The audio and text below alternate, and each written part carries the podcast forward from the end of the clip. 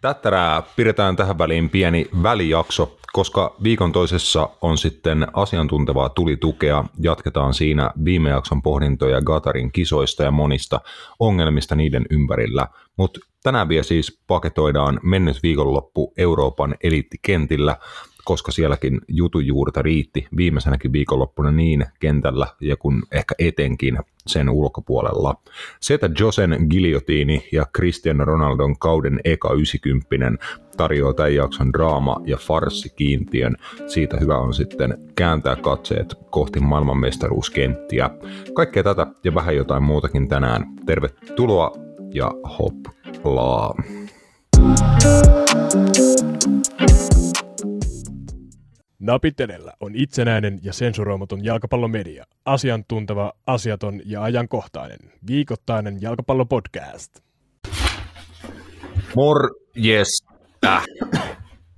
Mat- Napit edellä tusina tiistai, juontaja Junilan ja Matteus Kanerva poimina täällä. Moi Matias.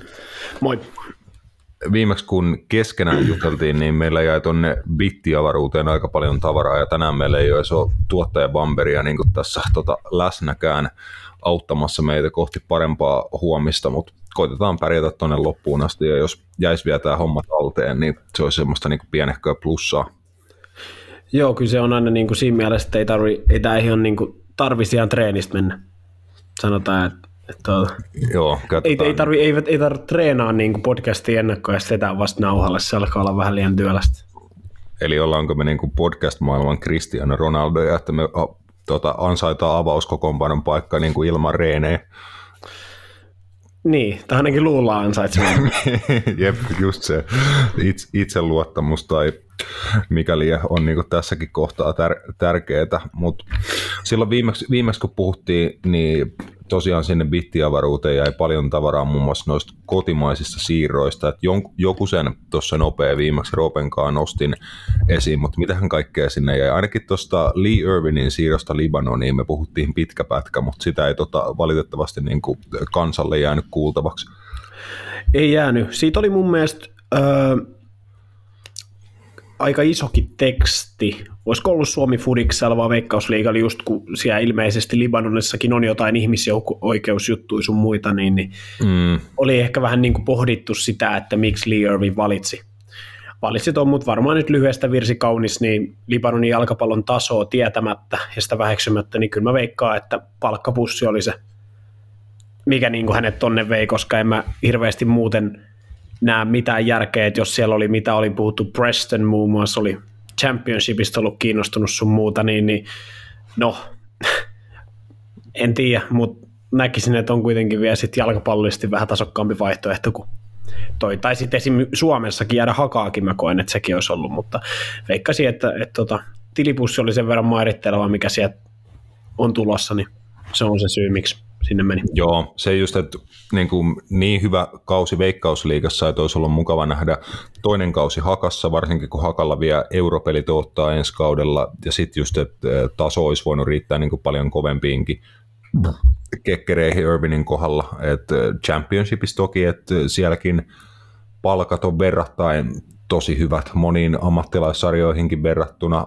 mutta sitten taas se, että mitä Preston pystyy hänelle tarjoamaan niin pelillisen roolin kuin just sen palkan puolesta versus se, että jos oot sitten Libanonissa niin kuin joukkueen ykköstykki ja saat sen ison, ison palkkapussi, puhutaan vaikka No sanoisin, että jos Lee Irvinille vaikka näyttää, että tässä on sulle miljoona kaudesta, niin tuskin niin kuin ei championshipista tarjota hänelle sellaisia rahoja. Ei, en, en usko. Ja, ja tuota, No, se oli hänen päätös. Harmi, että ei, ei jäänyt. Mun mielestä oli kyllä Veikkausliigan ylivoimaisesti jopa paras hyökkäjä. Kyllä tota, niin kuin viime kaudella. Mitä muita siirtoita kävitte läpi? Kävittekö te nämä HJK? Mm, Ketä HJK esimerkiksi tuli? Saattoi, ma- saattoi tulla maini- mainittua, joo, mutta oli, niitähän oli, että HJK palaa ihan vaikka tuo Tilveksenkin suunnalta jo tota, Kai Meriluoto palaa lainan jälkeen ja sitten Tuomas Ollilan siirto, että siinä oli kyllä mie- mielenkiintoinen vahvistus HJKlta, iso menetys Ilvekselle, toki he sen sitten tuommoisella paluumuuttaja tyyppisellä ää, sopimuksella pystyy ehkä korvaankin ihan, ihan hyvin ja suhteellisen nopeasti, mutta Tuomas Ollilan siirto niin kuin Veikkausliigan sisäisenä siirtona tämmöinen aika ison profiilin juttu, että kuitenkin muun muassa liigan tähdistökentällisä taisi mahtuu viime kauden jälkeen. Joo, ehdottomasti, ehdottomasti ja tänään, onko, onko tänään, Joo, tänään on myös varmistunut se, että FC Lahdesta toi Arlin Seidio siirtyy FC Interi. En tiedä, tiedätkö kaveri, nuori Kosovon, Kosovon, kosovolaispelaaja. Ei ole itse asiassa mulle, mulle tuttu, mutta joo, liittyy tuohon niin nuoreen joukkioon, mitä viime jaksossa mainittiin lyhyesti, että ää, klubin 04 toi Daniel Rökman ja sitten TPS oli Olli Jakonen, niin siinä kaksi kaksi nuorta pelaajaa, niin sinne lisää ää, nuoria ilmeisesti kaikki aika hyvän tason vahvistuksia Interi ensi kaudeksi.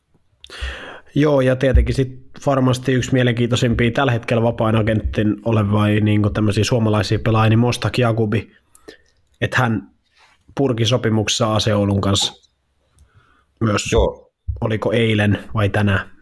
Joo, oli tosiaan se kauden niin kuin jälkimmäisen puoliskon about oli lainalla vielä se Seinäjoella, mutta sitten palasi Ouluun ja sopimusyhteisymmärryksessä purettiin, että se mitä kerran paikan päällä kaveriin näin, niin AC Oulu paidassa ratinassa Ilvästä vastaan oli kyllä kentällä erittäin hyvä. Et kyllä kaikki jo kotimaan kentiltä varmasti Jakubin tuntevat tietää, että paljon on pelitaitojen puolesta annettavaa, mutta ollut toistaiseksi uralla vähän haastavaa niin löytää paikkaa, missä niin homma, homma skulaa niin, niin kentällä kuin se ulkopuolella. Joo, varmasti niin kuin li, Veikkausliikan lahjakkaimpia pelaajia taidoilta, mutta sitten just, että on käynyt HJKssa ja on käynyt HIFKissä ja on käynyt vaikka missä, mutta mistään ei tunnu löytyvä niin kuin pidemmäksi aikaa sitä roolia. Et en tiedä sitten, onko miehen asenteessa, asenteessa jotain sellaista, mikä ei sitten miellytä todennäköisesti se voi, voipi olla näin, mutta joo, sitten noi palu, paluumuuttajat Ilvekseen, äh, Santeri Haarala Kupsista ja Felipe Aspegren SJKsta, niin siinä Ilvekselle hyvät vahvistukset. Joo, äh, Santeri Haarala, en tiedä kuin paljon. Mun mielestä alkukaudesta pelasi Kupsissa aika hyviäkin minsoi, en tiedä miten kävi sitten, sitten loppukauden osalta. Mutta tota, on varmasti siis niin kuin, no nuori pelaaja, varmasti niin kuin Ilveksen profiili sopii hyvin. Felipe Aspegreen luotettava laitapuolustaja wingback, missä nyt periaatteessa voi pelaa ihan kumpaa vaan. En tiedä, pystyykö pelaamaan vaikka toppariakin tarvittaessa, mutta...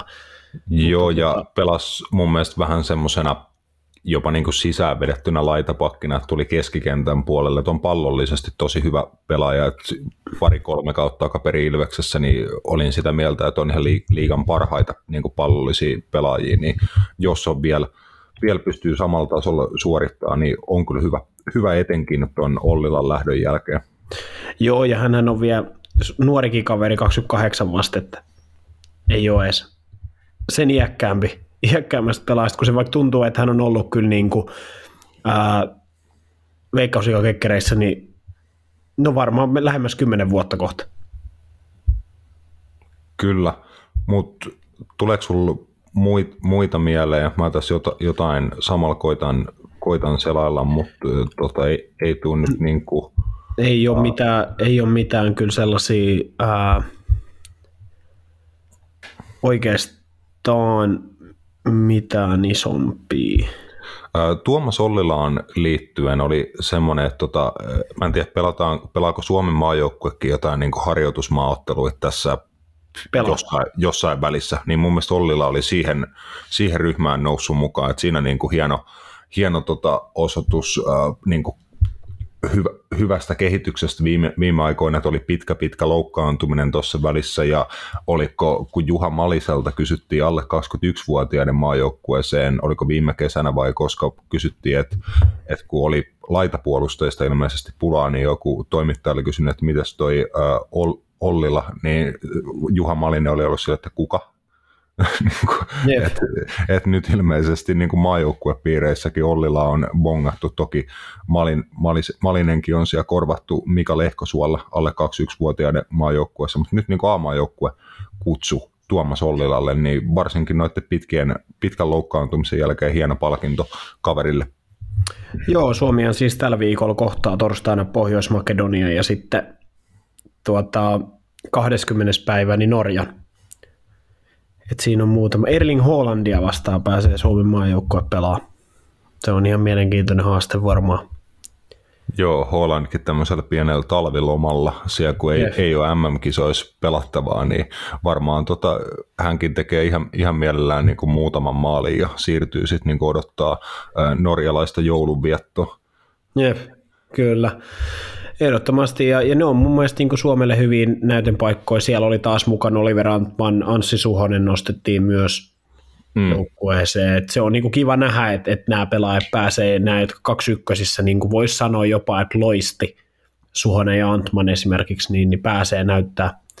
näyttää. Ja sitten tietenkin niin kuin Suomen ulkopuolelta niin Honga hyökkäjä, niin Agon Sadiku sai Kosovon maajoukkueeseen, ekan kutsu maajoukkueeseen, että se on kans hieno, hieno juttu. Joo, hänellä oli, oli kyllä vahva kausi Hongassa, ehkä ihan vähän loppuun kohti tahti hänelläkin niin kuin maalien, maalien ja tehojen puolesta hiipuja. Eikö ollut, että äh, hän niin kuin valitsi edustaa Kosovan maajoukkue, että, että olisi voinut edustaa Suomeakin? Joo, kyllä. Joo, että sinänsä niin kuin menetys, menetys sillä saralla, mutta tietenkin pelaajan kannalta hienoa, että maajoukkuepolku on sitten Kos- Kosovossa. Pelasi vielä kaksi ykkösissä kesällä noita Juu. tärkeitä kaksi ykkösten karsintapelejä, vai miten se meni? Näin mä, näin mä jo muist, muistelinkin. Joo, muistelinkin, kyllä. Jep, et, kyllä, tehnyt vasta sitten tässä kynnyksellä tuon valinnan, mutta alright, tässä pieni alkulämmittely. Äh, pienen breikin kautta siirrytään pakatoimaan sitten viime, viimeinen viikonloppu Euroopan elittikentillä, että mitä kävi vikoilla kierroksilla ennen MM-kisatauolle siirtymistä.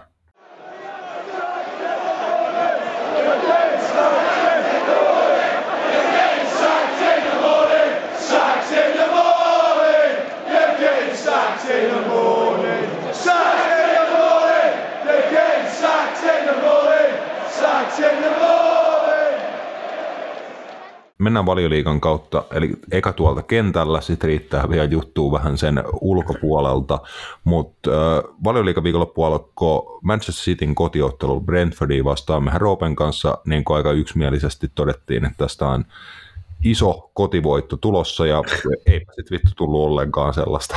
Et, tota, Joo, ja siis ei ollut, ei ollut edes mun mielestä lähellä. Ei, siis nyt täytyy sanoa, että ihan täysin ansaittu voitto Brentfordille ensinnäkin ja ansaittu tappio Manchester Citylle. Et Brentford meni matsissa johtoon, toki City tuli vielä takaisin tasoihin ja näin, mutta varsinkin se tokan puolen tekeminen, niin siis harvoin on nähnyt niin väsynyttä Manchester Cityä, että niin kuin vaikka Kevin De Bruyne oli mielestäni ihan varjo omasta itsestään, en tiedä näkyykö kova pelitahti tai se, että MM, MM-kisat tulossa niin kuin ihan kulman takana vai mikä, mutta hirveätä niin kuin rois, päämäärätöntä roiskimista, keskityksiä, että Kevin De Bruynella oli niin kuin epäonnistuneita keskityksiä toista kymmentä ottelun aikana ja niin kuin kummallista. Tuossa on niin kuin, tavallaan niitä juttuja, mitä mä oon miettinyt, mikä voi olla se tavallaan Manchester Cityn tämän kauden niin kuin downfall myös. Ää, että niin hyvä kuin heillä toi Erling Haaland onkin, niin just se efekti, että millä Man City esim. viime kaudella oli ja toissa kaudella niin hyvä oli se, että siellä jakaantui se vastuu aika tasaisesti monille pelaajille just siitä, että siellä oli aina jonkun noustava esiin, kun siellä ei ollut sitä yhtä maalintekijää, joka sylkee niitä niin kuin liukuhihnalta, niin toi justiin, että, että jos toi menee tohon, että mä en sano, että se menee, mä en usko Pep Guardiolan niin kuin, tavallaan tietänyt kauan, niin en usko, että se siihen menee, mutta jos se menee, että ruvetaan vaan pelaamaan niin kuin, että Holland tekee, Hollandille pallot sinne, niin se ei tule kantaa pitkälle.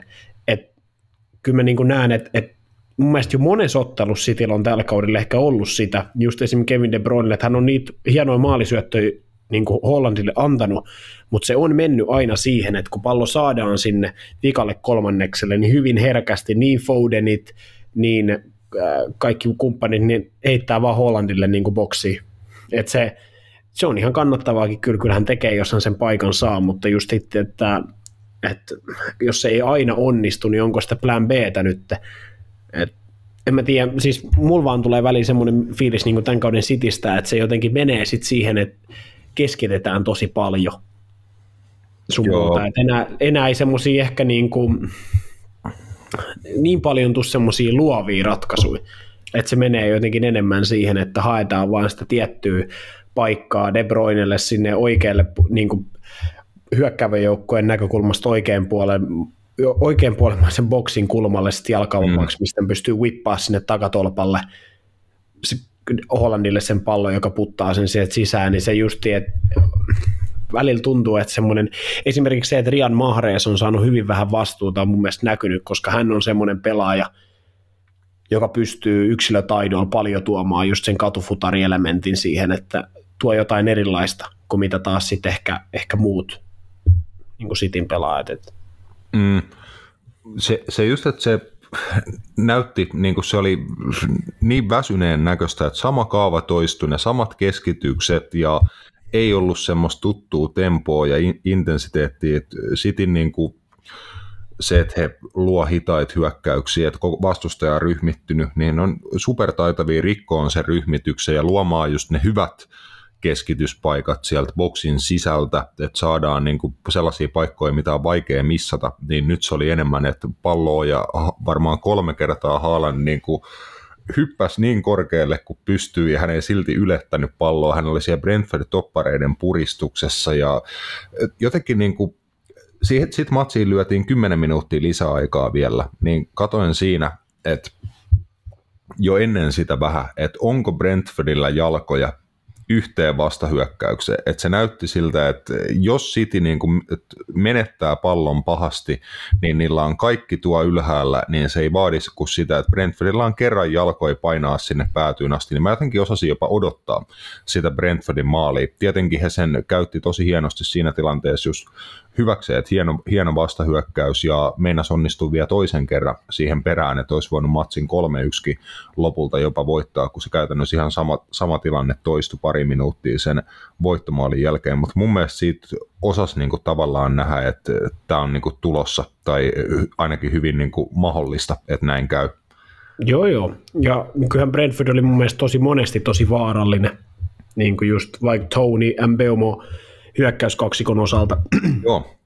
mutta, mutta just se, että, että kyllä niin kuin Manchester City, niin totta kai pelejä on nyt paljon. Mä uskon, että pelaajat vähän myös, no alitajuntaisesti säästelee näissä maailmanmestaruuskisoi edeltävissä matseissa just sitä, että ei loukkaannu ja nimenomaan, että ei tulisi mitään, mikä sitten niinku estää, estää siinä pelaamisen, mikä on yksi juttu, mikä on myös niinku niitä asioita, mitä ei mun mielestä pitäisi tapahtua, että seks nämä kisojen niinku, ää, päivämäärät sun muut, niin on hölmöä, että se pelataan tässä vaiheessa, mutta ää, joo, Manchester City oli kyllä niinku tosi ennalta arvattava. Se, se oli jotenkin semmoinen, mitä Pep Guardiola joukkueet on välillä, että ns. huonona päivänä, niin ne on tosi mm. ennalta arvattavia ja jopa helppoi puolustaa.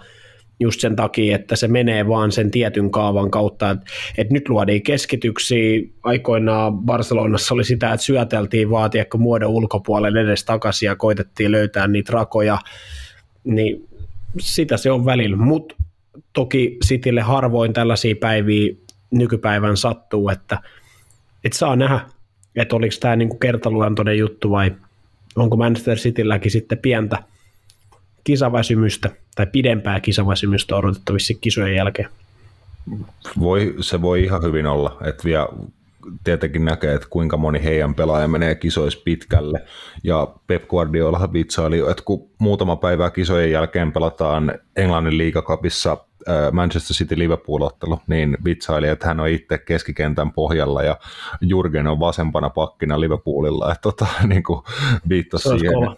Jep, siis sen mä, mä maksaisin niin sen, sen näkemisestä, että olisi muuten normikokoonpanot, mutta koko pohjalla tota Pepi ja Liverpooli, vaikka sanotaan vaikka toppariosastolla olisi Jurgen Klopp, Virgil Mitä veikkaa, kumpi, kumpi pärjäisi paremmin? Mä väitän, että Pep Guardiola pärjäisi aika paljon paremmin. Ehkä hänelläkin siinä keskikentällä voisi tulla vähän kiire, mutta niin kuin jotain topparia hän varmaan ehkä pystyisi vielä jotenkin pela- pelaamaan. Oli kuitenkin pelaajana, sanotaan, että aika paljon korkeamman tason pelaaja kuin Jürgen Klopp. Jürgen Klopp Virgilin kanssa topparin olisi kyllä, se olisi kyllä kova näkö. Kyllä se muutaman pää, pääpallon varmasti voittaisi. Jep. Mutta joo, on se, tota, on se tota selvää, mutta tietenkin, no jos ajatellaan tuosta kokoonpanosta, niin ainoa, kuka ei kisoihin mennyt, oli Erling Haaland. Mm. Et tota, et kyllähän siellä, kyllähän siellä niinku tosi paljon, paljon pelaajia on kisoiset, kun katsoo penkkiäkin, niin melkein suurin osa kisamiehistöstä löytyy. Mä en tiedä, tuliko sulla tämä vastaan, mutta se oli Englannissa joku National Leagueissa pelaava seura, joka teki 28 päivän lainatarjouksen Erling Haalandista, että, tota, että MM-kisoja ja Haaland voi pelata heillä, että se pysyy kunnossa. Jep.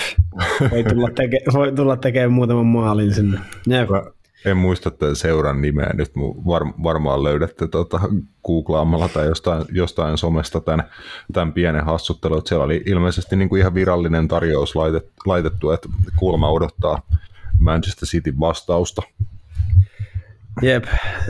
mä veikkaan, että Pep Guardiola ei ehkä ainoata miestä riskeeraa sinne, kuka heille ei lähde kisoihin, niin, mutta tota, onhan se selvää jo, että, että sehän on ylipäätänsä varmasti sitten tämän viikon toisjaksossa, just kun MM-kisasta vieraan kanssa puhut, niin just se, että tämä ajoitus näille kisoillehan on niin kuin monen superjoukkueen kannalta niin, niin kuin tosi huono. Mm. Et miettii vaikka Brentfordiin, niin sieltä lähtee muutama jätkä, niin se ei näy. Mutta sitten just, että Manchester siis lähtee tiedätkö, 20 pelaajan joukkueesta 18 kisoihin, niin on se nyt pikkasen eri juttu. Kyllä. Eteenpäin sitten valioliikatuloksissa Tottenham Hotspur jatkaa, Matias, aika erikoisia otteita, että ei he niin hyvin pelaa ja he ottelut niin aloittaa äärimmäisen, äärimmäisen heikosti, mutta joku tämmöinen toisen puoliään taika Antonia Konten miehillä tuntuu olevan, että he on nyt jo niin kuin joku sen matsin onnistunut kääntään itsellensä, että nytkin tarvii aika, aikamoisia temppuja, tota Leeds oli kolme kertaa johdossa ää, Tottenhamin vieraana muun muassa Rodrigo onnistui kahteen kertaan maalinteossa ja jälleen Crescencio Summerwill, hollantilaisyökkäjä, eli kolmatta matsia putkeen, putkeen onnistui maalin tekemään, mutta siitä huolimatta Tottenham voiton otti, että Rodrigo Bentancurin kaksi maalia, 81 ja 83 minuuteille, äh, varmisti kolme pistettä Spursille. Et, äh, erikoinen, erikoinen jalkapallojoukkue. No siis se on vaan mun mielestä siitä, että, että että he lähtee niin passiivisesti otteluihin kyttäämään, mm. että ei heillä ole vaan sitten semmoista skilliä tavallaan pysyä niin tiiviinä, että he pystyisivät tavallaan vaan puolustaa. Hmm. Ja se, se nähtiin, niin kuin, mun mielestä, niin kuin puhuit aiemmiskin matseista, sitten sit heidän, kun he on tappion, niin heidän on pakko hyökätä. Niin kyllähän ne osaa hyökkää, silloin Harry Kane, niin siellä on niin kuin, hyviä pelaajia niin kuin hyökkäyssuuntaan, mutta just se, että kun he lähtee joka matsiin kyttäämään, niin lähes järjestään se kusahtaa reisille, jos vastustaja osaa vähänkin hyökätä. Se on nähty mestarien liikassakin monta kertaa. Ja sitten kun he vähän ottaa riskin, niin Liverpoolikin vastaa alussa, niin he oli ihan paskoi, mutta sitten kun mm. he vähän rupesi ottaa riskiä ja antaa painetta, niin he kyllä pystyivät sitä myös ihan ok luomaan. Niin sitä mä vaan niin kuin ihmettelen, että, että miksei voi niin kuin alusta asti lähteä tiedäkö, painaa. Että miksi pitää aina olla silleen, että, että vedetään, niin annetaan siimaa se alku ja vähän katellaan, sitten yksi omi tullaan tasoihin, sitten taas vähän katellaan, niin en, en mä tiedä, Tottenham ehkä tarjoaa enemmän viihdet, tai he on pirun tylsä joukkoja, mutta tavallaan he tarjoaa pirusti viihdettä. Se on mun mielestä niin kuin ehkä niin kuin noiden numeroiden valossa, kun ajattelee, että, supertyrsä joukkoja mun mielestä kattoo, mutta sitten he saattaa just heidän pelit ollut tällä kaudella kolmea kahta, neljää kolmea, tollasia niin kuin, no en tiedä, mutta siis tuolla on niin hyviä pelaajia kuitenkin hyökkäyssuuntaa tuossa joukkueessa, että jos ottaisi vähän enemmän riskejä, niin mä näen, että toi Tottenham voisi ehkä, ehkä niin kuin, no ei tulisi ainakaan tällaisia tuloksia, sanotaan näin.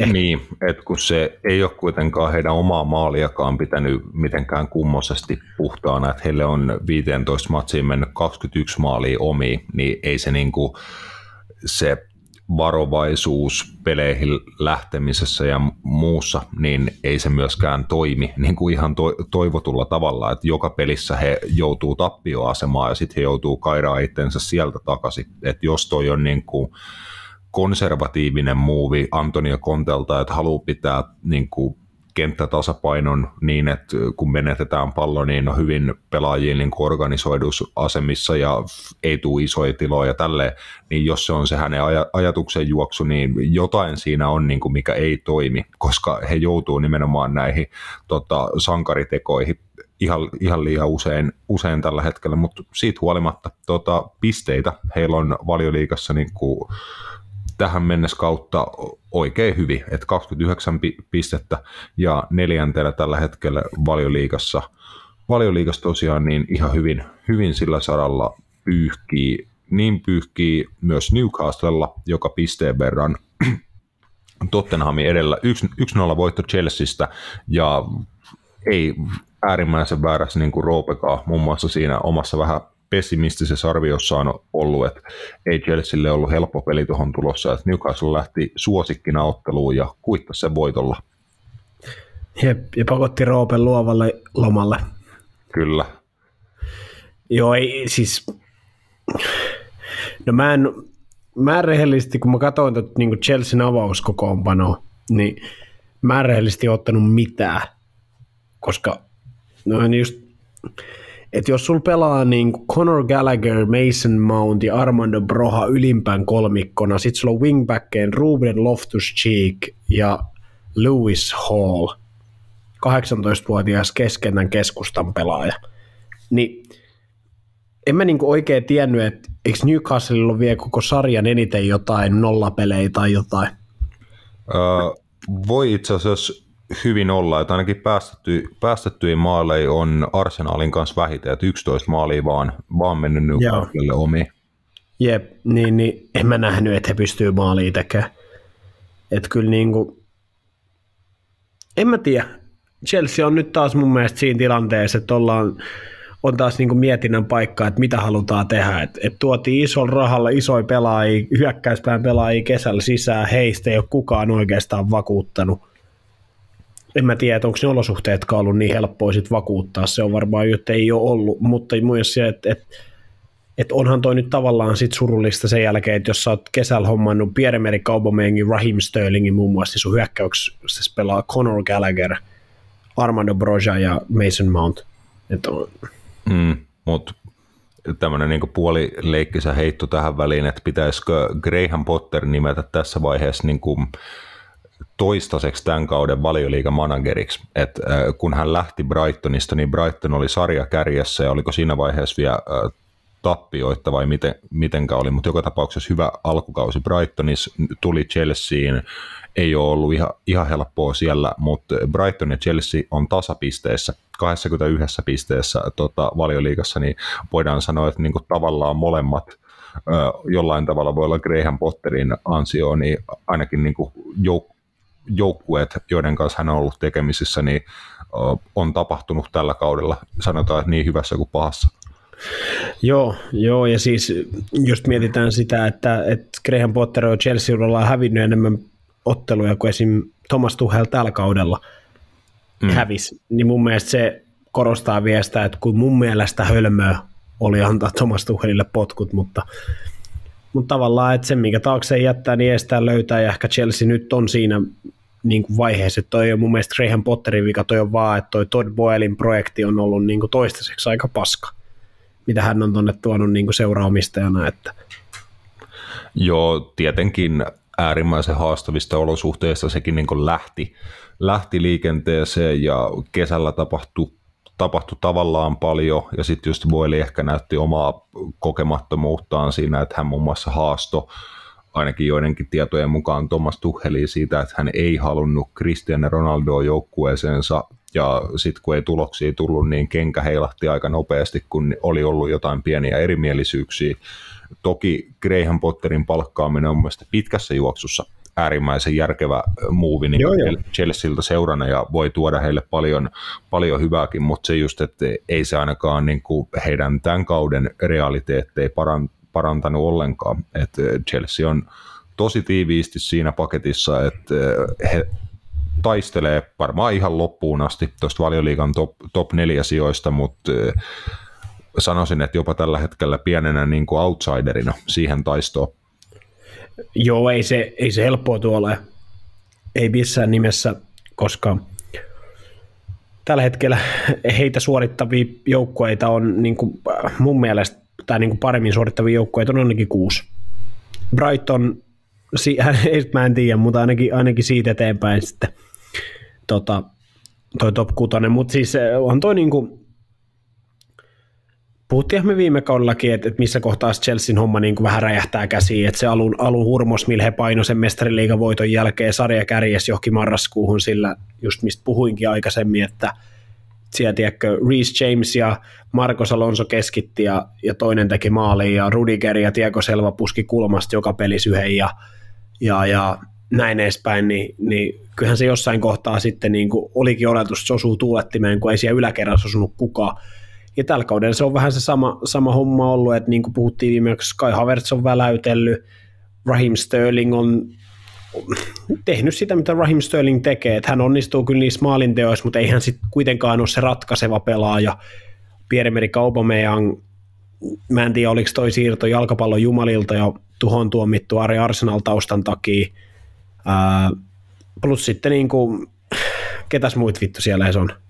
Christian Pulisic ei riitä. Ää, Hakim Ziyech ei ole saanut peliaikaa ja Mason Mount on pelaaja, keneltä mä nyt en oota myöskään, että hän on se maalintekijä, hän tuo paljon muuta. Mutta just se, että ei, ei tuo Chelsea ole oikein niin sellaisia voittajia tai semmoisia niin mun mielestä semmoisia niin ratkaisevu, ero, eron tekeviä pelaajia hyökkäyspäässä mun mielestä. Niitä ei ole vaan.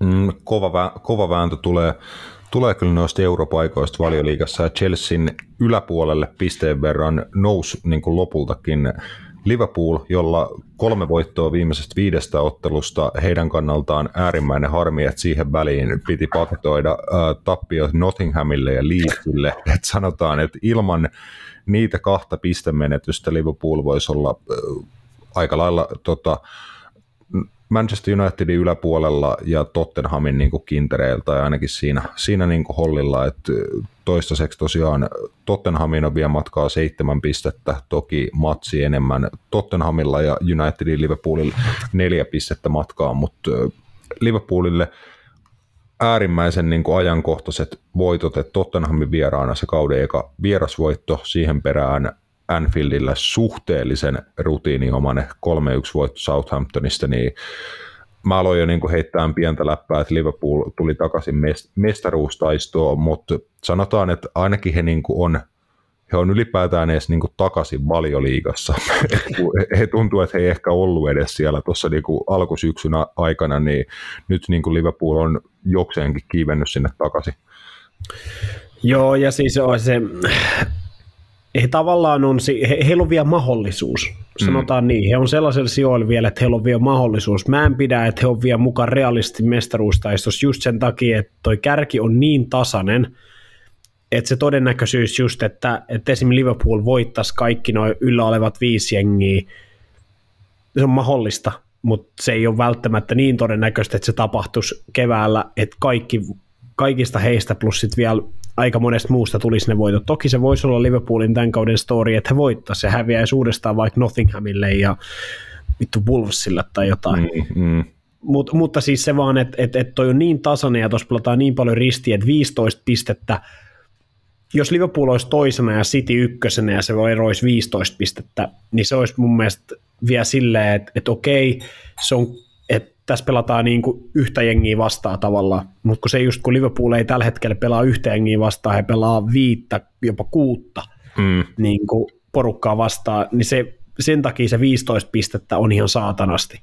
Onhan. Mutta toki se on Arsenal, ja niin, siitä nyt sen voi varmaan jokainen päätellä, mitä toi tarkoitti.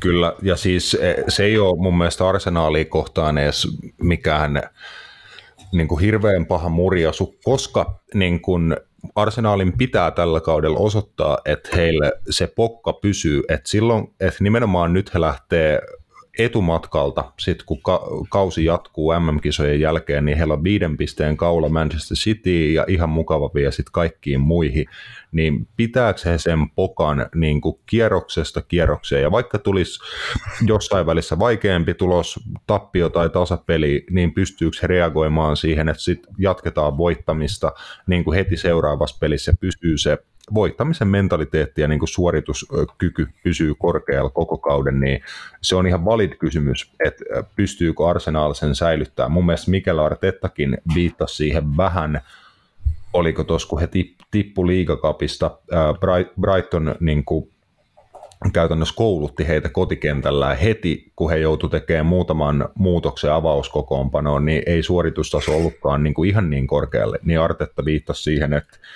kyllä he tiesi jo ennen kauden alkuun, että jos ei tule loukkaantumisia ja näin, niin heillä on hyvä, hyvä joukkue, mutta aika nopeasti niin ollaan tilanteessa, että joukkue on muutenkin tosi nuori, mutta sitten se on oikeasti kokematon tota, kun niitä vaihtoja joutuu sinne vähän, vähänkään enempää tekemään, niin mun mielestä ne on kysymyksiä, mihin Arsenalin pitää vastata, jos kauden toise, toisella puolikkaalla ei siinä, niin kuin, mä jopa toivon, että he pystyvät niin kuin positiivisesti vastaamaan niihin kysymyksiin. Se olisi ihan niin kuin raikasta, että tuommoinen nuori joukkue ottaa yhden kauden aikana noin paljon askelia ja olisi niin kuin tosissaan mestaruustaistossa mukana, mutta kyllä mä luulen, että niin kuin väkisinkin – arsenaalille tulee niitä vaikeita jaksoja, että kyllä tota, kuka tahansa, joka pystyy vetämään hyvän voit, voittoputke, niin voi tuohon niin kolmanneksi vielä tulla, tulla keikkuun. Joo, joo. Ja siis MM-kisojen jälkeen se on ihan niin kuin sanoit, että jos Arsenalillakin ne hyökkäyspään pelaajat, ehkä Martin Ödegaardin lukuun ottamat on kaikki semmoisissa joukkueissa, ketkä vois mennä pitkälle, Martinelli, Gabriel Jesus, Bukayo Saka, se on sitten eri juttu, että mikä rooli esimerkiksi näillä pelaajilla tulee olemaan niiden maajoukkueissa, mm. että, et, mutta just se, että, että tota, niin siinä on se riski, että jos siellä joudutaan sitten heittää just, esimerkiksi siinä Brighton-ottelussa oli Fabio Vieira, Reese Nelson, Edian Ketia, he kohtaa heti West Hamin kotona – niin siinä on sitten just se riski, että, että siinä jos tulee heti pari tappioa ja vaikka City pääsisi uudestaan ohi, niin mä näen, että Arsenalille ei ole enää paluuta. Että jos se Manchester City vaikka päästää ohi, tai ihan sama kenet muut sieltä sitten tulee, mutta niin mä näen, että heille ei ole enää paluuta sit siitä, että heille ei riitä se rutiini, mutta siis kyllä mäkin toivon, että Arsenal, Arsenal niin pärjää, totta kai, ja, ja, mutta siinä on ihan oikeasti, kyllä Liverpool niin on ne vielä holleilla, ja kyllä he niin kuin, kyllä mä oon sen aina sanonut, että kyllä toi joukkue niin pitää tuolta tulla tuohon niin top neloseen mun mielestä suht iisisti. On ne kuitenkin niin hyvä porukka, että et tota, kyllä siihen itsensä vielä, vie ainakin niin pitäisi päästä. Kyllä, mä, kyllä mä oon sitä mieltä, mutta kaikki on tietenkin vielä, vielä avoinna ja, ja eihän tosta niin pysty sanoa, mutta nyt ainakin niin ihan hyvä, ihan hyvä putki ja siellä nyt toki Toki sitten Darwin Nunez osui kaksi kertaa. Ää, varmaan saa iso rooli Uruguayn maajoukkueessa. On muuten Uruguayn maajoukkue, mutta tota, seksikäs kärkitrio. Eikö? Oh. Joo, odotan kyllä tota, Suores ja Nunez kärkiparin todistamista. Tosiaan niin Ur- Uruguayn kärki duo tai sanoa trio äsken, mutta duona, niin Luis Suarez ja Darwin Nunez olisi näillä näkymiä aloittamassa. Et siinä on vähintäänkin sanotaan, no, seksikäs kärkipari. Si- siinä voi olla tota, ihan mikä tahansa puolustus kyllä varpaillaan, kun voi tapahtua ihan mitä vaan. Joo, ootan kyllä ton duon esiintymistä, että ehkä pelillisesti ainakin isoimpia asioita, mitä ylipäätään noista koko kisoista niin odota. Että niin kuin tuossa viimeksi jo Roben puhuttiin ja puhutaan seuraavassa jaksossa vieraankin sit varmaan kattavasti, että jotenkin niin kuin, kyllä semmoinen iso haippi ja pöhinä ja kaikki romantiikka jotenkin on onnistuttu tappaa näiden kisojen ympäriltä. Että jotenkin olisi paljon siistiä odotettavaa siellä kentällä, mutta jotenkin tuntuu, että jää vähän taka-alalle, mutta tuossa on niin yksi, yksi sellainen juttu, että niin kuin Liverpoolin tulevaisuus ja men, menneisyys samassa kärkiparissa, niin se ainakin itseä kyllä kiinnostaa. Jep, lyöt siihen vielä Edison Cavani kolmaseksi kärkitriona. Joo. Nunies Suores olisi kyllä jotain sellaista. Mikä... Nunies, vasem, vasemmalla, Nunies vasemmalla laidalla ja Suores oikealla. Veikkaan kyllä, että Kavani laitettaisiin oikealle. Veikkaan, että Luisiiton jalat voi olla siinä kunnossa, että sitä ei enää paranne sinne laidalle päästä. Joo, mielestäni aikanaan Ajax-paidassa ainakin pelasi jonkin verran oikeaa laitaa, kun Klaasian... Ja Varsasko tuli. Joo, ja Klaasian Huntelaar oli silloin keskushyökkäjä, niin tota, suores, silloin vähän nuoremmilla jaloilla jo tosi laiturina pystyisi kulaamaan. Mutta joo, Uruguay on kyllä MM-kisojen suhteen mielen, mielenkiintoinen paketti, niin kuin yleensä, yleensä aina, niin kuin pieni jalkapallovaltio, mutta MM-kisoissa aika kova menestyjä. Oo, ja siellä on hyvä joukkue, siellä on Fede Valverde keskikentällä mm. ja, ja löytyy tota, ihan hyvä alakerta. Jose Maria Jimenez Atletico, mahdollisesti Ronaldo Rauho Barcelonasta, Diego Godin, huh, Matis Oliveira Napolista, heidän vasempakki. Siellä on ihan kova niin kuin mun mielestä kattaus kyllä, kyllä niin kuin siihen, että, että voi olla niin kuin ainakin sanotaan niin kuin tosi ärsyttävä vastustaja monelle just esimerkiksi näiden hyökkäävien pelaajien kanssa, että, että esimerkiksi Suores ja Nunies on molemmat semmoisia pelaajia, että kun sinne jos iso nahkaa heitetään heille, niin he voi kyllä niin kuin painia ja sählätä ja tiedätkö, tehdä ihan mitä vaan, tiedätkö, just, että, että se on niin kuin varmasti tosi viihdyttävä porukka katsoa.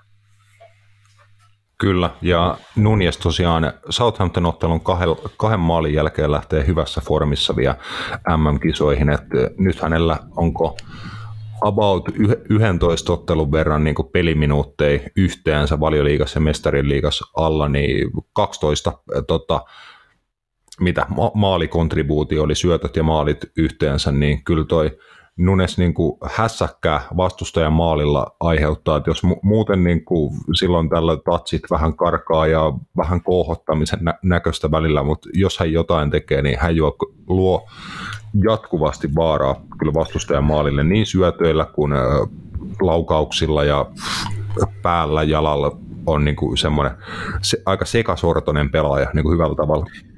Niin, no mun mielestä monella tapaa tosi samanlainen, mitä esim. Mousalah on. Tai silleen, että ollaan aina puhuttu siitä, että Mousalah ei ole tatseeltaan maailman smoothein pelaaja, tai se ei näytä aina siltä, mutta osaa olla vaarallinen ja osaa olla siellä niin kuin vaaramestoon. Että se on, varmasti Darwin Nunesinkin iso, iso niin kuin vahvuus just se, että hän aina kyllä löytyy, löytää itsensä sieltä, mistä tapahtuu.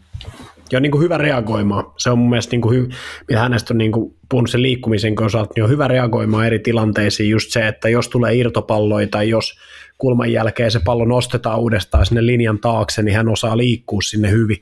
Että ne on just niitä niin kuin hyvä hyökkäjä, ne osaa haistella, voiko niin sanoa? Voi. Että hän on niin kuin niitä osaa niin kuin, vähän niin kuin Luis Suores tavallaan, että osaa haistella niitä mestoja, mistä niitä maaleja tekee, mutta ehkä niin kuin just, että ei ole sitten semmoinen kone, mikä vaikka kuin Erling Haaland on, että ei ole vaan semmoinen, tiekkö, että hän vaan puttaa ineen niitä maaleja, mutta pystyy tehdä sitten niin kuin taas ehkä vähän semmoisella tavalla niitä maaleja, että ei, sit on aina vähän vaikea puolustaa. Joo, veikkaa, että ne volley-laukaukset alkaa jossain vaiheessa uppoon kanssa verkkoa, että olisiko sitten MM-kisojen puolella, että niitähän vetää niin kuin täydestä juoksusta puolivolley-vetoja ja muita semmoisia just tosi suores vertaus siinä ihan hyvä, että tosi tämmöistä vaiston varasta pelaamista, että ei tarvitse kauhean kauaa miettiä, niin se niin kuin lähtee, lähtee se suoritus ihan selkärangasta, että sitten taas ehkä, että kun on aikaa miettiä, niin tulee välillä vääriä päätöksiä ja muuta, mutta just tämmöinen niin kuin vaistoilla skulaava hyökkää ja aina niin kuin mukava nähdä. Jep, todellakin, ja, ja varmasti Uruguayn maajoukkueessakin niin hyvät kisat tulee olemaan mm. mikäli pysyy kunnossa tai ei tule mitään muuta sähäläämistä. Joo, se, se on niin kuin tota, toivomuslistalla, että älä loukkaannu ja älä pure ketään. Hef, hef. Tai mitään muutakaan tyhmää. Niin, jep. Mutta niin Mut ur, ur, urugualaisteemaa. Mutta joo, vielä viimeinen tatsi valioliiga otteluissa tosiaan tänne toisiksi viimeinen. Ar- Arsenal jat- jatkaa sarjan kärjessä, ei ehkä niin yllättäen pysty tosiaan Wolvesin kaatama, kaatamaan. Oliko, oliko jo toi Hulen lopettikin penkin päässä, että vaikka oli, oli Wolvesin, niin ei oli laskeutunut kaupunkiin, mutta joo, oli todennäköisesti katsomossa, mutta ei ollut vielä kerennyt niin joukkuetta käskyttää. Joo, katsomos, katsomos oli siinä ottelussa. Joo, Martti Odegaardin kaksi maalia riitti, riitti Arsenalille kolmeen pisteeseen, että siinä tärkeä voitto, voitto tosiaan, kun Citykin tappion kärsi, niin pystyi kasvattamaan ero viiteen pisteeseen, mutta viimeinen, viimeinen juttu valioliigaa Manchester City, Manchester United onnistuu vierasvoiton nappaamaan Lontoon reissulta Fulamin vieraana, että siellä entinen United-pelaaja Dan James oli isännät tuonut tasoihin tunnin kohdalla, mutta se riitti melkein loppuun asti, mutta nuori portugalilainen Alejandro Gar- Garnacho oli sitten ratkaisevassa roolissa United, Unitedille, teki, teki voittomaali 90 plus 3 Christian Eriksenin syötöstä ja kruunas niin hyvä, hyvän viikon, että oli Eurooppa-liigan puolella jo ei kun anteeksi, tota, liigakapin puolella tarjonnut hienon maalisyötön Scott McTominayn maaliin, niin siinä hyvä viikko portugalilais-nuorukaiselle, ja onko siinä tällä hetkellä Manchester Unitedin paras portugalilainen? Uh, no Garnachohan on siis argentiinalainen, ei, ei anteeksi. Jep. Rasmus innostui liikaa, kun se oli jo Joo, meni laukalla, meni, meni, meni, liian hyvin jo pitkään. jep, jep. Mutta siis joo, Argent, Argentiina, to, argentiinalainen tosissaan, mutta ää, no sanotaan, että varmaan ainakin ehkä nälkäsi pelaaja koko joukkueesta tällä hetkellä. Et sen Garnachon, jos puhuttiin Darwin Nuneston kohottamista ja on vähän semmoista puskemista, niin samanlaista on Garnachollakin, mutta sitten nälkää on mikä siinä maalissakin jotenkin huokua, että niin oli niin kova nälkä päästä siihen palloon, että hän vaan niin kuin väkisin kerkesi siihen ensin ja tökkäsi ohi. Et se on siis mun mielestä tosi hyvä nuori pelaaja, varmasti on paljon kehitettävää päätöksenteossa sun muussa, 2004 syntynyt kaveri aika, mutta tosi niin kuin lahjakas just siinä, että on tosi aggressiivinen, tuo sitä vaaraa koko ajan, että haluaa mennä ohi, haluaa niin kuin haastaa. Just semmoisia juttuja, mitä mä niin kuin ottaisin esim. joltain Jadon Sancholta. Mutta jotenkin niin kuin tuntuu, että Garnachos niin kuin näkee sen ehkä tietyllä tavalla, en tiedä voiko yleistää, mutta että on, on niin kuin latino, on sitä semmoista intohimoa, nälkää mennä ohi. Ja on niin kuin aggressiivinen, aggressiivinen taisteleva pelaaja. Et se on niin kuin kiva, kiva katsoa jätkää. En mä siis läheskään voi niin kuin tarpeeksi nähnyt kaveria, että voisin sanoa, että, että tota, ää, tuleeko hänestä supertähti, mutta ainakin nyt on siis niin kuin mun mielestä hyviä viitteitä, että jos vaan jaksaa tehdä duunia, ää, hänen isoin idoli on Cristiano Ronaldo, ää, to, siitä ei kannata ottaa mallia tällä hetkellä ainakaan, jos haluaa tota, ää, pitää jalat maassa, mutta, mutta tota, ää, hyvä, hyvä pelaaja. Muistuttaa mun mielestä paljon niin kuin nuorta, nuorta Krisua kyllä siinä just, että on tosi ennakkoluuloton niin kuin noin nuoreksi, vaikka tekeekin välillä vähän hölmöjä päätöksiä, mutta on niin kuin tosi ennakkoluuloton. Oh, ja on korkean tason taitoa kyllä haastamisessa tosi pienissä, pienissä tiloissa selviää ja on sitä ratkaisukykyä ainakin niin tämän viikon näyttöjen puolesta just niin syöttö kuin maalinteko saralla, mutta se oli Unitedille hyvä, hyvä tulos kentän, kentän puolella, että ei, ei tullut helpolla ja pistemenetys, vaikka jos siitä olisi tullut, niin olisi muun muassa toi Liverpoolin kiero entisestään kaventunut tota, en, ennen MM-kisoihin lähtemistä, niin tärkeä tärkeä tulos kyllä Unitedin kannalta, mutta sitten aika iso varjon tota, sen tuloksen päälle sitten vielä sunnuntai niin kun illan ratoksi heitti ää, heidän huippuhyökkäjä puolen miljoonan punnan viikkopalkkaa nauttiva Cristiano Ronaldo ää, meni vetään kauden ekan 90 ja se tapahtui jossain muualla, muualla kuin jalkapallokentällä, mutta jatketaan kohta sen, sen pariin vielä loppuosio. Napit edellä on itsenäinen ja turkulainen jalkapallomedia. Noilla äske, äskeisillä saatesanoilla aiheen pariin kaikki on varmaan lukenut ja nähnyt aika paljon eri pätkiä tästä Ronaldon äh, haastattelusta, jota ei tosiaan vielä kokonaisuudessa ole edes julkaistu, että se tässä keskiviikko torstain aikana vissiin kokonaisuudessaan tulee sitten maailmalle, mutta olihan siinä niinku tavaraa, mutta tavallaan se oli Matias asia, joka oli niinku, se oli vääjäämätön. Se oli koko tämän kauden kehittymässä ja tulossa. Mekin taidettiin sanoa jo kauden alussa, että tästä voi tulla rumaa Ronaldon kohdalla ja siitä tuli lopulta niin rumaa, että Cristiano Ronaldo varmaan ei nähdä tällä kaudella Manchester United-paidassa enää. No ei nähdä. Se on varmaan niin kuin mun mielestä isoin, isoin take. Ei, toihan nyt oli siis äh, Piers Morganin jo 90, 90 minuutin kestäneessä Pierce Unsens, Uncensored, on mikä helvetti onkaan, mm. haastattelussa joo. Äh, lyhykäisyydessään, niin jos joku ei tiedä, niin haukku kaikki. Ja tyypilliseen tapaan kehu itseään.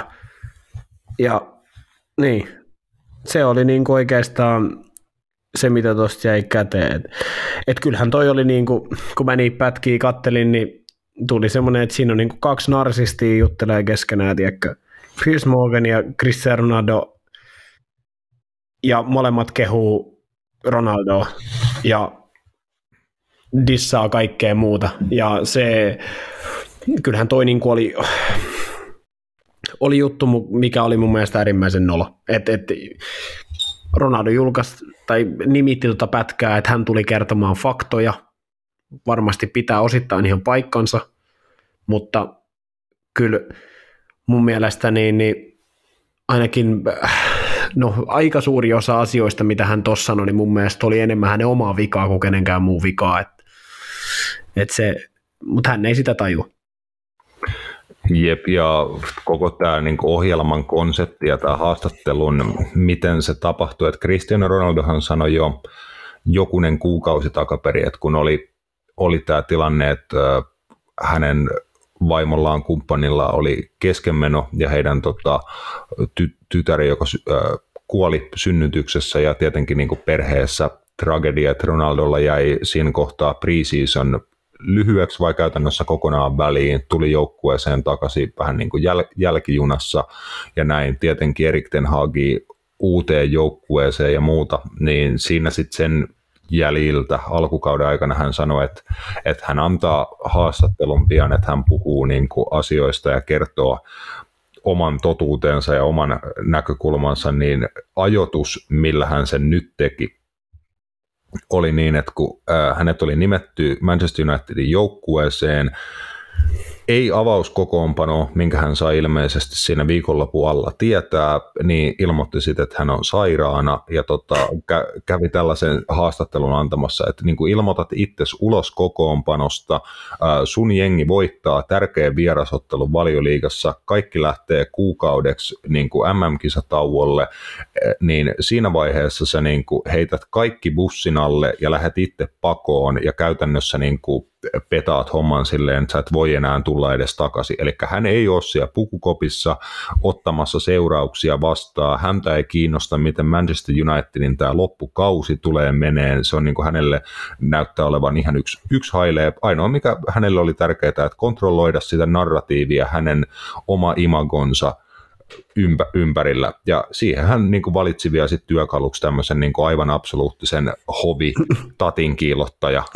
Niin kuin, niin kuin P.S. Morgan muutenkin tuntuu löytäneen niin kuin tämmöisen hyvän niin kuin kaninkolon siitä, että tämmöinen keski-ikäinen konservatiivinen valkoinen mediamoguli niin kuin täysin epärelevantti niin kuin 90 prosentille maailman ihmisistä millään tavalla, niin hän on löytänyt siitä hyvän tämmöisen lokeron, että hänestä tulee Cristian Ronaldo fanipoika ja niin kuin hän ylistää Cristian Ronaldo aina kun hän kerkee ja hän on parempi kuin Messi ja tata tata tata niin kuin Piers Morgania kiinnostaa vaan, niin kuin, että hänen oma naama näkyy mahdollisimman monessa paikassa ja hän on todennut, että hyvä strategia siihen on niin kuin kiillottaa Kristianon tattia mahdollisimman julkisesti. Ja sehän, niin kuin, niin kuin säkin tuossa mulle puhuit, niin se kuuluu ja näkyy kaikissa niissä kysymyksissä, muun muassa mitä hän asetteli Ronaldolle. Joo, siis sehän oli klassista, klassista niin kuin johdattelua parhaimmillaan siinä, että hän halusi saada – mahdollisimman kyseenalaisia, mahdollisimman suoria, mahdollisimman ää, sellaisia niin kuin, tavallaan vahinkoa tekeviä vastauksia Ronaldosta irti. Ja niin hän saikin. Et, et, Mutta siis toi nyt mun mielestä niin kertoo toi haastattelu niin kyllä niin paljon äh, Kristianosta niin itsestään lähinnä just sitä kautta, että kaveri on 37, täyttää kahden kuuka- kolmen kuukauden päästä 38, 20 vuotta ollut Fudikses messis kohta, tai itse asiassa ylikin, huip, maailman parhaimpia futareita, isoimpia futareita, urheilijoita ollut monta, niin miten jaksaa? Tai sitä mä niin kuin ihmettelen, että miten voi olla noin epävarma, noin kateellinen, että et sitten just niin kuin kommentit tasoa, Wayne Rooney on mulle, vittu vieläkin, tiedätkö, se sanoi joskus 19-vuotiaan niin, että, että hän on niin hyvän näköinen, niin ihmistä hänelle kateellisia. Vittu joku 20 vuotta, no okei okay, ehkä, 15 vuotta myöhemmin, niin hän sitten sanoo myös, että Wayne Rooney on todennäköisesti hänelle kateellinen sen takia, että hän on paremman näköinen. Ja Piers Morgan, tiedätkö, kuola valuu ja sanoo vierestä, että joo, ei ole, siinä ei ole edes mitään niin kuin tavallaan, it's not a contest. Niin mä oon silleen, että, että mitä vittua, tiedätkö, että, että niin kuin minkä ikäisiä nämä kundit on. Tai jep, et, jep. Et mitä, mitä, niin, mitä te niin kuin kuvittelette voittavanne tällä? Tiedätkö silleen, että et, joo, kyllä te saatte sen, että sitten tuo Ronaldon Instagram-profiilissa ne 13-vuotiaat fanipojat on siellä just silleen, että vittu Wayne Rooney on äh, lihava ja vittu ginger ja näin, mutta siis mit, mitä, niin kuin, ihan naurettavaa. Tai silleen, että että Ronaldo veti tohonkin keskusteluun, no tietenkään siinä ei tietä vielä ketä kaikkia siellä on heitetty Dösanalle, mutta ainakin nyt niin kuin Wayne Rooney ja Gary Neville, kumpaakaan ei vaikuttanut kiinnostavan tämä asia ollenkaan. Gary Nevillekin oli vaan jotain nauruhymioita Twitterissä laittanut tähän asiaan. Piers Morgan johonkin juttu liittyen hän oli vaan niin kuin nauruhymioita laittanut tai jotain. Et, et just, et, onhan toi niin kuin, Gary Neville oli vielä Ronaldon suosiossa ennen kautta, sitten hän sanoi, että kritisoi, kun Ronaldo lähti stadionilta menee ennen peliä ei suostunut tulee kentälle, niin hän kritisoi tota asiaa, niin Ronaldo meni jotenkin niin kuin maku. Niin mä oon silleen, että, että jaa, niin justiin, että se oli niin kuin, sitä ei olisi saanut kritisoida, että se oli ihan niin kuin ansaittu juttu. Et, et, en mä tiedä, mitä sä oot mieltä, en mä tiedä, mitä meidän kuuntelijat on mieltä, mutta se, että millä toi nyt tuotiin ilmeisesti esille, oli se, että Ronaldo Manchester United petti Ronaldo, eikö tämä ollut tämä nyt tämä niin kärki, millä tämä uutisoitiin periaatteessa? Juu, se oli se iso, iso otsikko, joo, että Manchester United betrayed me ja äh, että hän ei kunnioita Erik Ten Hagia, kun Erik Ten Hag ei kunnioita häntä. Äh, hän ei kulma tiennyt, kuka on Ralf Rangnick, että miten joku, joka ei ole edes valmentaja, voi tulla Manchester Unitedin niin kuin bossiksi ja mitä kaikkia niin kuin todella niin kuin erikoisia katkeran kuulosi ihan niin kuin höpö, höpö kom- kommentteja monelta t- tasolta. Niin just mitä mitä sanoit, niin vähän niin kuin pistää miettiä just, että minkä niin kuin ikäinen tämä jäbä on, niin kuin kuinka pieni muna sillä oikeasti on, tai niin kuin, että ku, kuinka epäitsevarma ihminen voi olla niin kuin kaiken saavuttanut, just niin kuin ulkoisesti äärimmäisen tota, miellyttävän näköinen ihminen, moni, monien miljoonien tiedätkö, naisten mielestä seksisymboli, bla bla bla, niin kuin mikä sitä vaivaa, niin kuin, että mitä, sille pitä, mitä se on vailla niin kuin elämässä, että kenen sille pitäisi niin kuin, taputtaa selälle, että sä oot oikeasti ihan hyvä poika, tiedätkö, että mä, se on vaikea niin kuin, käsittää, että hän niin kuin itse mun mielestä tavallaan niin kuin, aliarvioi omia saavutuksia ja työntää itteensä niin kuin alaspäin, että anna niin kuin sun kyllä ei kukaan unohda sua tai sun saavutuksia, ei niitä kukaan voi häneltä viedä pois, mutta niin kuin järkyttävä pakkomielle päivästä päivää kiilottaa sitä omaa imagoa, parantaa omia tilastoja, omia numeroita, että varmasti sitten kukaan ei voi kiistää, että hän on paras tai parhaat numerot tai näin. Mutta kun, jep, mutta kun mä näen, niin, että kun hän tietää, että hän ei ole, hän, tiedätkö, hän tietää, että hän ei ole paras, mutta hän silti, hänen on pakko tuoda sitä esille. Ja sekin juttu, kuka nyt on loppujen lopuksi paras, on mun mielestä ihan irrelevantti asia siinä kohtaa, kun puhutaan joukkourheilusta ja siitä, Kyllä. että kuka, kuka tässä maailmassa nyt sitten on hyvä pelaaja ja kuka ei. Ronaldo on ehdottomasti ollut ihan maailman parhaita jalkapallon, parhaita urheilijoita 10-15 vuotta, mutta se justiin, että ei sun saatana 37-vuotiaana, kun sulla on peli no voi olla, että pelivuosia vähemmän on oikeasti, mitä hän itse ainakin puhuu, mutta niin kuin vuosi kaksi, niin miksei vaan nautti siitä matkasta ja siitä, että mitä on vielä ja niin kuin, tiedätkö, jelppaa nuorempia siihen, että niistäkin tulisi jotain, niin se on mun mielestä niin kuin käsittämätöntä, että ton kokemukseen ja niin kuin sanoit, kaiken voittanut, kaiken nähnyt ja sen muuta niin kuin maailman seuratuun urheilija, varmaan maailman seuratain ihminen, niin miksi hänen tarvii, ja miksi hän välittää siitä, että mitä Gary Neville sanoo Monday Night Footballissa hänestä, saati sitten vielä, että jos hän itse tekee asioita, mitä ei voi olla kritisoimatta, tai että jos sä kieltäydyt menemästä kentälle ja lähet kesken peli himaa stadionilta, niin en mä ainakaan keksi yhtään syytä, miten sitä voi puolustella. Silleen, ja siihenkin no. niin kuin, seuraus oli, että hän sai jonkinnäköiset sakot, oliko yhden pelin sivussa, sen jälkeen, äh, no okei, okay, United oli loukkaantumisia sun muuta, mutta hänet laittiin takaisin avauskokoonpanoon, kapteenin nauha käteen ja niin kuin mahdollisuus, että hei, että sä oot tämänkin seuran, seuran legenda, että nyt saat ma- mahdollisuuden, että kapteenin nauha käteen ja näytän, niin kuin, että sä oot hy- hyvä äijä, niin lopputulos oli kapteenin nauha heitteleminen.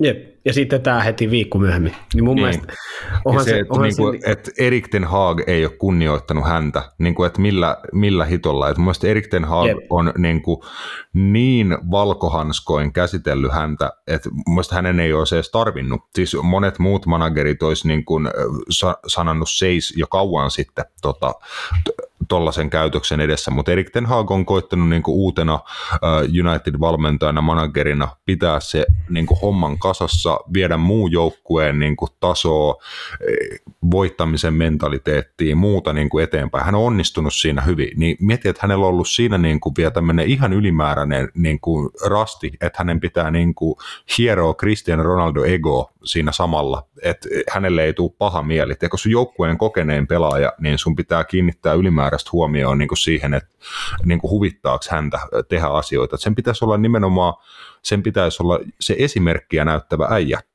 eikä se, tiedätkö, kiukutteleva tota, pikkupoika. Niin, ja sitten jotenkin mun mielestä sekin, että et, et, mi, mitä se kunnioitus sitten on. Mun mielestä se on just sitä, mitä sanoitkin, että Erik Ten Hag on tehnyt, että hän ei ole kritisoinut Cristiano Ronaldo aiheetta ikinä julkisesti. Hän ei mm. ole ikinä kritisoinut sitä, että hän ei tullut sinne äh, preseason tuurille äh, sun muuta, mutta musta tuntuu, että se on niinku Kristianon maailmassa se kunnioitus on sitä, että hän saa pelata koko ajan, hän saa tehdä mitä hän haluaa, hän saa vetää kaikki vaparit ja pilkut ja vittu liipala. Hänellä on käytännössä vapausta ja ihan mitä vaan. Se on hänen maailmassa kunnioitusta. Se ei ole hänen maailmassaan kunnioitusta, että hänelle sanotaan, että sä oot piru hyvä pelaaja, mutta sä oot samalla viivalla kuin vittu Anthony Elanga ja Jadon Sancho ja nää, niin hän on silleen, että hän jotenkin kuvittelee, että että niillä, että hän on voittanut viisi Ballon d'Oria ja hän ei tuu, tiedätkö, äh, preseason äh, rundille mukaan, niin hän vaan kävelee sieltä vittu sinne niiden vatsalihaksiensa kanssa sinne avauskokoonpanoon ja sitten on silleen, että mä oon nyt täällä mä pelaan koko ajan. Silleen, ei vittu jalkapallo toimi noin. Saati sitten, kun e, sä oot nykyään niin aika heikko pelaaja, tiedätkö, et sä enää tuo yhtään mitään sinne kentälle, niin just se, että musta niin se, että Ronaldon maailmassa se kunnioitus tarkoittaa eri asiaa. Se tarkoittaa sitä, että kun hän on niin meritoitunut pelaaja, niin hän saa tehdä mitä hän haluaa. Niin kuin esimerkiksi mitä tämmöistä propagandaa, mitä Rio Ferdinandit, Roy Keaneit ja noi tavallaan niin kuin tuolla TV-ssä niin toitottaa just se, että häntä pitää kunnioittaa siitä, että kun hän on niin iso pelaaja ollut. Mä oon silleen, että joo, mutta jos se joukkue tekee United, eikö pelaaja tekee Unitedista huonomman, jos United pärjää ilman sitä, niin ei sitä pidä laittaa sinne kentälle. Sille ihan sama, vaikka se on voittanut ne viisi pallon doria. Et siitäkin, milloin se on viimeksi voittanut, niin mitä siitä on? Viisi vuotta. Tiedätkö? Et, et just mm. silleen, että et, et, mä, mä en niin ymmärrä sitä, että et jotenkin, että miksi kritisoida Erik Ten Hagia asioista, mitä Erik Ten Hag ei ole tehnyt. Et se oli jotenkin, se, sekin on niinku tekosyy vaan sille, että, että, että se on niinku Erik Ten Hagin vika. Se, mikä mä uskon, että on erona ehkä, mikä voisi olla viisi vuotta sitten ollut ero tähän hommaan, on se, että kukaan ei ole enää Ronaldon puolella. Tiedätkö, mm. 99 prosenttia United-kannattajista on oikeasti Erik Ten Hagin puolella. Ne on silleen, niin kuin, että vittu, come on, me pelataan parempaa foodista, kun me ollaan tehty, tiedätkö, johonkin viiteen, kuuteen vuoteen. Niin ei, ei ne tuolle Ronaldon takan, sille ei ole Erik Ten Hagille kenkää ja pidetään Ronaldo. Sille, ei, no fucking ei. way. Niin just tämä, just tää, että et, et toikin meni niin Ronaldolta ihan vihkoon, että niin kuin huonosti se tonkin homman niin hoiti. Että ei kukaan tule puolustaa sitä. Rio Ferdinandkin kääntystä vastaan. Tiedätkö silleen, että ne sen omat fanipojakin, niin ei se varmaan kohta enää pysty kutsua ketään noita sinne jouludinnerille, kun kaikki kohta kritisoi sitä. Niin sitten tiedätkö, ei silloin enää, paitsi Piers Morgan, Mm. Mutta mut just se, että et, tai sitten, no mä en tiedä mitä sä olit siitä mieltä heittää niin kuin seura bussin alle siitä, että puhuu, että, että mikään ei ole muuttunut, että muun muassa niin kuin keittiöhenkilökuntakin on sama kuin Sir Alex Fergusonin aikana, kun hän lähti mikä oli mun mielestä kans tosi outo kommentti, mutta just se, että... Et Heit, heitähän on, muisti sentään kehua, että he on hyviä ihmisiä tai jotain, no joo, sen, tällaista. Niin, niin kuin just tuommoinen peru, peruskasvojenpesukommentti, tiedätkö, että jep, joo, että... Jep, joo, lovely et, persons. Jep, just, just näin, niin...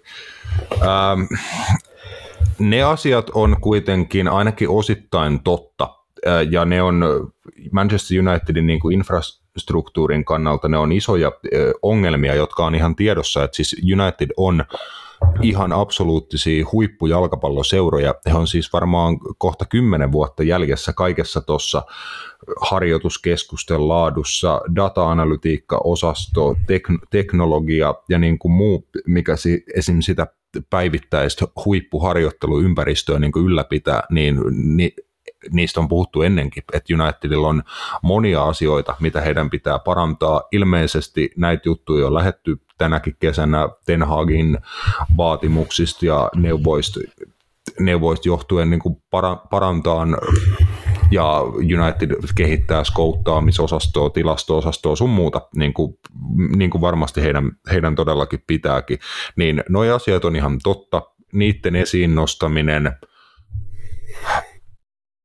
en mä tiedä, se ei ole siis tietenkään, niin kuin, tietenkään se ei ole Cristiano Ronaldon paikka tai rooli tehdä tällaisia niin kuin, lausuntoja, että ne on siellä jonkun ihan muiden, muiden henkilöiden juttu, mutta ne asiat sentään oli niin kuin, ehkä ainoita asioita, no, niin kuin ne oli osittain validia kritiikkiä, mutta äh, nämäkin asiat on varmasti ollut tuota tiedossa seuraa, seuraan tullessa ja näin, että siis ihan se, seuran bussin alle heittämistä sekin oli, mutta se nyt oli sentään niin semmoinen asia, mikä, mikä ehkä, se saattaa ehkä vähän pehmittää hänen puolestaan sitä, että kyllä tuosta niin kuin myös tulee paljon kritiikkiä Manchester Unitedin seuraa kohtaa, ehkä noista asioista, mutta muutenkin sanotaan, että se, että Manchester United ei ole mennyt kauheasti jalkapalloseurana eteenpäin, niin toi koko Cristiano Ronaldo keissi on ihan äärettömän hyvä esimerkki siitä, että ylipäätään yeah, hänet yeah. sinne palkattiin, se, että häntä ei saatu ulos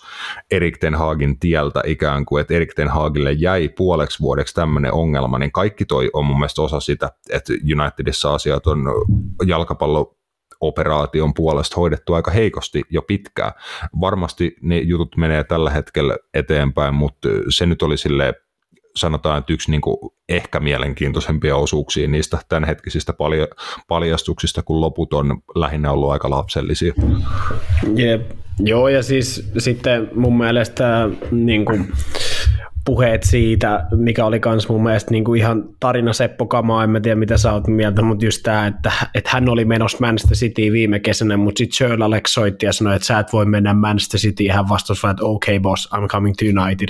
Mä olin silleen, että niin kuin, ei, e, et sä ollut menossa City. Pep Guardiola sanoi viime kesänä, että ne ei ollut ikinä edes kiinnostunut susta. Silleen niin kuin, come on man, Jorge Mendes on voinut tarjoa sua sinne, mutta sieltä ei ole kukaan ollut sua kiinnostunut varsinkaan niin kuin urheilulliselta puolelta ottaa. Et, niin kuin toikin oli niin kuin tommosia, millä hän yrittää sitä omaa imagoaan perustella, että hän tuli niin kuin tämmöisestä tosi rakkaudesta Manchester Unitediin takaisin. Mutta tämä haastattelu sotii kaikkea sitä vastaan. Eihän niin kuin, hän puhuu, että hän haluaa, että tämä seura voi hyvin ja hän, haluaa, hän ei tehnyt mitään hyvää tolle seuralle ja tolle joukkueelle tuolla haastattelulla. Ei mitään hyvää. Et, en mä tiedä sitten, että miten hän ajatteli, että hän tuo, että hän niinku heittämällä kaikki bussin alle luulee, että tiedätkö, kun hän tulee sinne Portugalin maajoukkorinkiin, niin siellä on tiedätkö, Bruno Fernandes ja Diego Dalot silleen, että vittu hyvä, kun he ei sano, että silleen, että tämä oli hyvä juttu, silleen, että nyt asioita tapahtuu. Mm. Silleen, ei, Ei, ei, ei, ei. ei. Et jotenkin, Joo. Aika, aika kylmän näköistä oli se, että muun muassa Portugalin ekoisjoukkueen reeneissä, niin kaverit ei näyttänyt eh, kattovankaan toisiinsa päin, ja että Ronaldo saaettiin uusia kavereita Portugalin maajoukkueenkin sisältä. Niin, saa nähdä vaikuttaako sitten esim. toi, että pelaako Bruno Fernandes, että onko Ronaldo silleen, Fernando Santos sille silleen, että toi ei jäi diga musta, ei tiedä, että älä peluta sitä. Sekin on ihan mm. mahdollista. Koska... Ja, ja siis toi voi, äh, niin kuin, tässä tullaan kanssa mielenkiintoiseen pointtiin, mihin on ehkä ihan hyvä, hyvä lopetella, koska tuosta haastattelu itkuvirrestä nyt varmasti tulee vielä lisääkin tam- tavaraa ulos ja niistä voi tulla mielenkiintoisia juttuja, mihin, mihin ehkä vielä palatakin jatkossa, mutta tulevat MM-kisat, just että minkälaisen hässäkän toi aiheuttaa Portugalin jengiä siihen, että näiden pitäisi olla joku hänen legacy-kisat, varmasti haluaa tehdä maaleja ja tota, no eikö hän jo ilmoittanut, että hän pelaa seuraavissakin arvokisoissa. Kiva, kun hän voi vaan il- ilmoittaa tälle, mutta tota, se, että en tiedä, en tykkää toivoa pahaa niin kenellekään, mutta jos karma on olemassa, niin mä en tiedä niin kuin, osuuko se hänen nilkkaa vai valitettavasti koko Portugalin maajoukkueen nilkkaa, mutta mä luulen, että tämä voi aiheuttaa vaikeuksia Portu- hänen, hänen kisoille ja mahdollisesti koko Portugalin kisoille. Niin ja siis paine on hänellä, koska mm. hän tietää sen, että jos hän on nyt ihan paska, tiedätkö, näissä kisoissa, niin sitten hänelle nauretaan vielä enemmän tiedätkö, just silleen, että ethän sä niinku osaa edes mitään enää.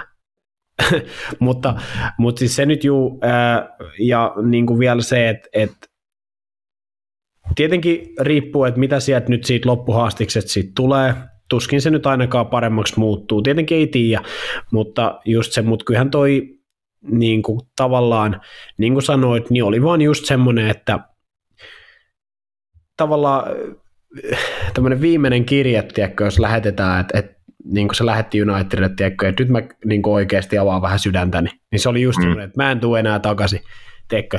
Ja toi oli helppo pakokeino just sen takia, että sen ei tarvi enää vastata yhtään kellekään, yhtään mistään. Hän voi olla vaan silleen, että vittu mä en tule enää tuolla, mä puran mun soppari, ja tiedätkö, näin. Mutta mm. just se, että mit, mitä, mitä tavallaan sitten Ronaldo jää käteen hänen Manchester United ja hänen koko fudis urasta tällä hetkellä? Just se, että jos tähän jää näin paska maku tähän loppuun, niin kyllä tämä nyt ainakin lähihistoriassa muistetaan myös siitä, että Ronaldo oli fantastinen pelaaja, mutta sitten just se, että se päättyi siihen, että hän niinku tavallaan puhui itsensä vaan ulos kaikesta, haukkumalla kaikki, niin ei se jätä mun papereissa niinku imagollisesti hirveän hyvää kuvaa Joo, kyllä mun mielestä tämä on, tämä on tämmöinen tietynlainen uhkapeli ja just, että hän saattaa voittaa sen ihan sillä, että hänellä on se miljoonien fanien arme, armeija selän takana ja muuta, mutta kyllä tuossa niin hän riskeeraa aika paljon koko uransa niin kuin imagoa ja silleen, että tuosta jää ihan hyvästäkin syystä niin kuin pas, paskamaku var, varmasti monelle monelle, mutta katsoo, mihin, et, mihin etenee se homma, miten se näkyy Portugalin pelaamisissa. Koska nuo kisat herrajastas pyörähtää käyntiin? Sunnuntaina.